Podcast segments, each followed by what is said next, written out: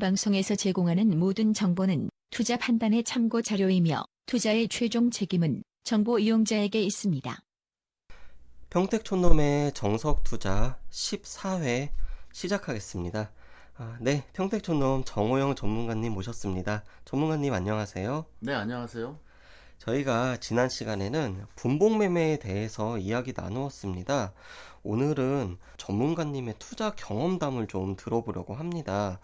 과거에 직장을 다니면서 투자를 하셨고, 그 후 전업으로도 투자를 하셨다고 알고 있습니다. 어, 그것에 대해서 어떤 방식의 투자를 하셨는지 어, 경험담을 좀 부탁드리겠습니다. 네, 제가 투자한 거를 요약해서 설명드리면 어, 이렇습니다. 그 군대에 있을 때 23살 때 처음으로 계좌를 만들었어요. 그래서 그 당시에는 이제 전화 주문으로 매매가 가능했습니다. 그래서 그렇게 했고 그 다음에 이제 제대하고 나서 대학생 때 역시 투자를 했습니다.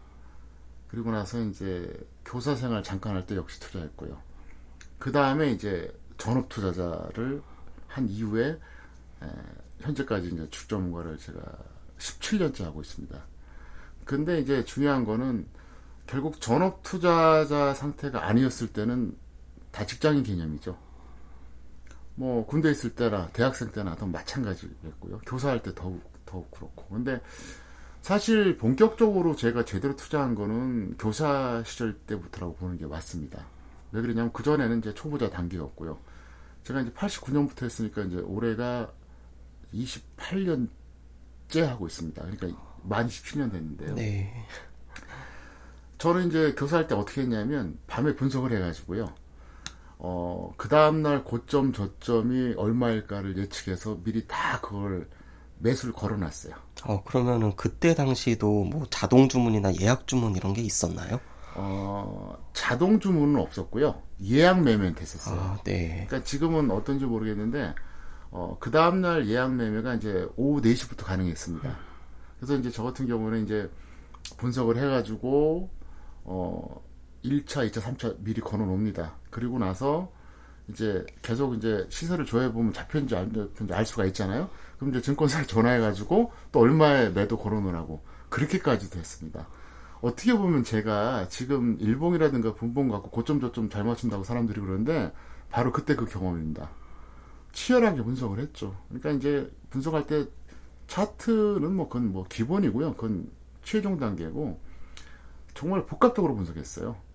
지수가 어떠냐. 왜냐하면 예를 들어서 전체적으로 판단할 때 지수가 센 날과 약한 날은 아무래도 종목 탄력이 좀 영향이 있거든요. 그 다음에 업종이 어떠냐, 이게 뉴스가 있냐 없냐, 가치가 어떠냐, 또 종합적으로 차트 보면서 거래량이든가 기타 이런 걸 다 동원했는데 그런 식으로 했고요. 전업 투자자 할 때야 뭐 하루 종일 봤으니까 뭐 지금 패턴이랑 다를 게 없습니다. 근데 중요한 건 뭐냐면 직장인들 중에서 과연 저처럼 할 수 있는 사람이 있겠냐는 거예요. 제가 볼 때 없어요. 좀 심하게 표현하면 저니까 그렇게 한 거죠. 근데 어 저는 그렇게 생각해요. 직장인들 같은 경우에는 직장인들한테 맞는 종목을 하시는 게 좋겠고요. 일단은 우량주만 하세요. 왜냐하면 제가 오랜 시간 동안 경험을 해봤지만 개별주 매매하는 직장인들이 결국은 실패하게 돼 있습니다. 그래서 일단 그것만 잘 지켜주시면 문제가 없을 것 같습니다.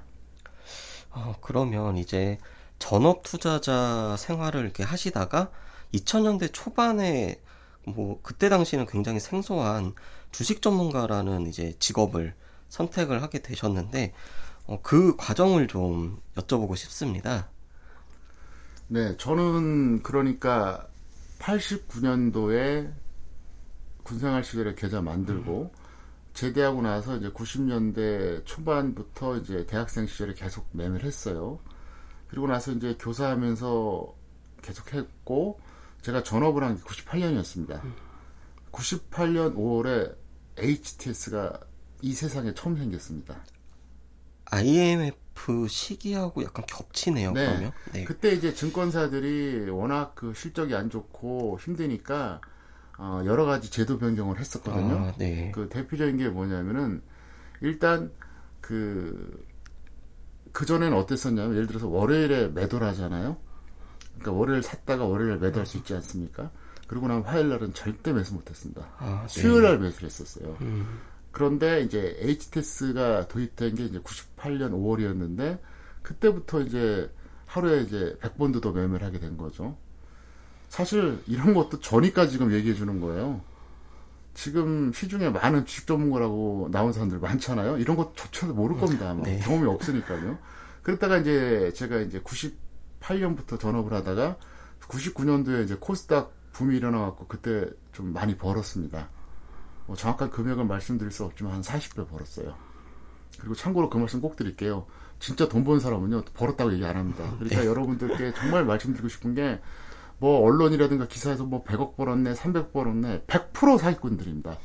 사람 유인하려고 하는 거니까 여러분 절대 속지 마시기 바라겠고요. 어쨌든, 그랬다가 99년도 하고 이제 2000년대 초반까지 이렇게 이제, 당시에 이제 그 증권 사이트가 많이 있었어요. 있었는데 이렇게 보니까, 제가 볼 때는 한 90%가 초보자들이에요. 아, 네. 저는 2000년도 당시에도 만 11년 됐거든요. 12년째예요, 저는요. 근데 제가 이렇게 글 쓴 거라든가 방송에서 나오는 거 말하는 거 보니까 완전 초보자예요. 그때 당시는 어찌 보면 이제 HTS가 등장을 하면서 예. 사람들이 본격적으로 이제 뛰어들었다고 해석해도 될까요? 네, 그렇게 해석해도 되는데 음, 아무리 봐도 이건 초보자예요. 그리고 대다수가 거의 뭐 양아치 수준이 있네. 그래서 야, 이거 너무 아니다 싶어 갖고 제가 속, 속으로 그런 얘기를 했- 생각을 했어요. 야, 이거 내가 하면 한 6개월 안에 1등 하겠네? 그래갖고 제가 테스트를 해봤죠. 그 당시에 이제 팍스넷에서 이제 상반기하고 하반기 사이버 애널리스트 대회가 있었어요. 그래서 이제 최우수 한 명, 우수 두 명 해갖고 상반기 세 명, 하반기 세 명인데 저는 상반기에는 참여를 안 했어요. 왜냐하면 상반기에 어떤 놈들이 되나 하고 봤죠. 봤더니 꼴 같지도 않은 놈들이 상을 탔더라고요. 그래서 야 이거 내가 하면 분명히 난 상 탄다. 그래갖고 그 당시 한 300명인지 한 400명 정도 되는 사람들이 참여한 어떤 대회가 있었는데 제가 이제 억울한 2등을 했죠. 어, 왜 억울한 2등이냐면 저보다 나이가 한 10살 많은 사람이 있었는데 그 사람한테 최우수상을 준다고 하더라고요. 그래서 아. 알았다고. 그래갖고 근데 나중에 그 사람들이 저한테 와서 그러더라고요. 미안하다고요. 너가 1등인데. 그래서 제가 사실은 하게 된 거고. 그때 는 네. 500만 원을 받았죠. 네. 받고 나서 이제 지금까지 오게 된 건데 저는 그래요.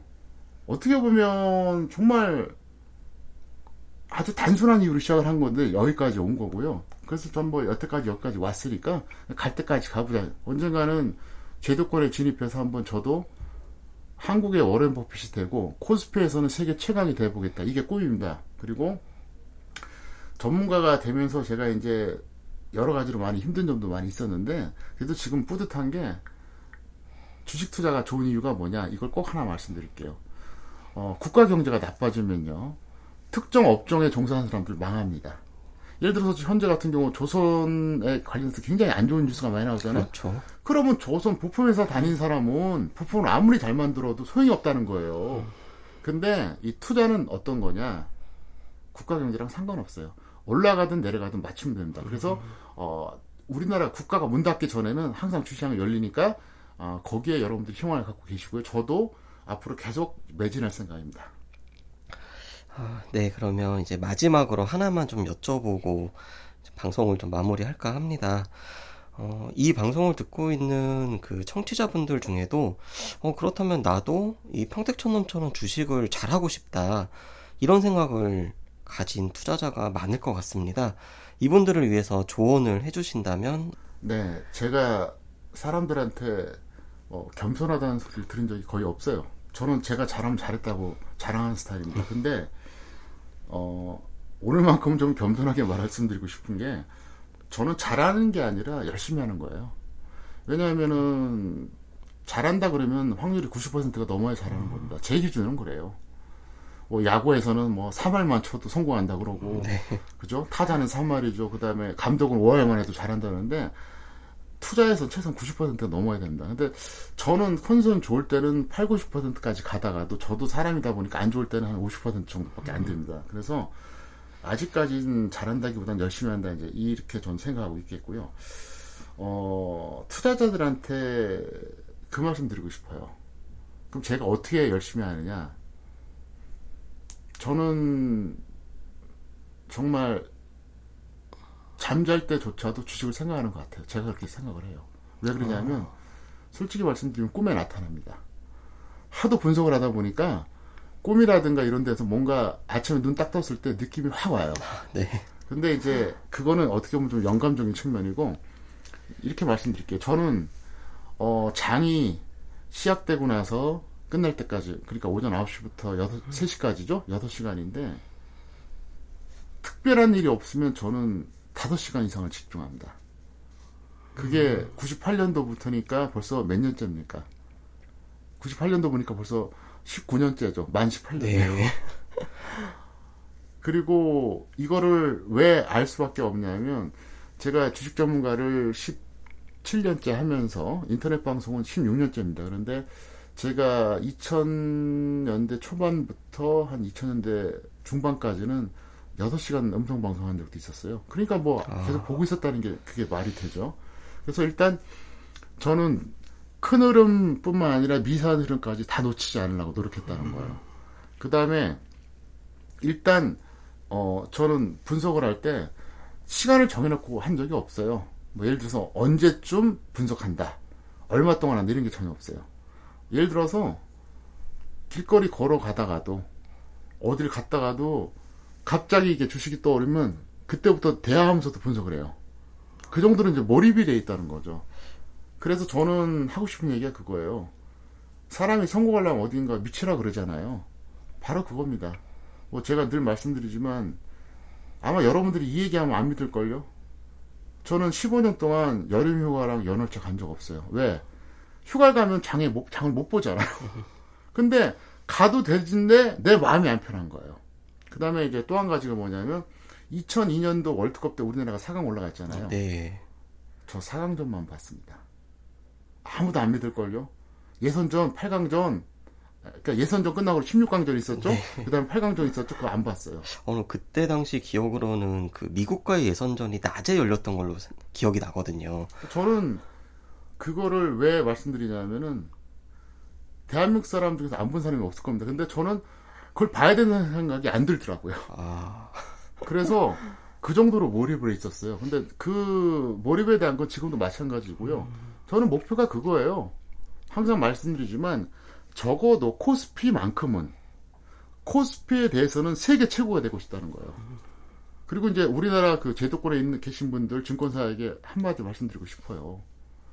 코스피도 제대로 모르면서 무슨 해외 증시 투자한다고 이건 아니라고 봐요. 코스피나 제대로 정복하고 해외 증시 가라고 좀 말씀드리고 싶고요. 저는 솔직히 해외 증시 관심 없어요. 코스피만 잘해도 얼마든지 돈 벌 수 있고요. 어, 그 다음에 저는 반드시 그 꿈을 이룰 거고요. 언젠가는 국부를 지키는 사람이 되도록 제가 더 노력할 생각입니다. 평택촌놈 이제 정호영 전문가님은 주식을 잘하는 건 아니고 열심히 하고 있다고 이제 대답을 해주셨고요. 어, 지금 이제 말씀해주신 거를 정리를 해보니까 거의 뭐 생활 속에서 주식을 항상 놓치지 말아야 된다. 어, 네, 요렇게 좀 정리를 할 수 있을 것 같습니다. 평택촌놈의 정석투자 14회 오늘 저희가 준비한 시간 여기까지입니다.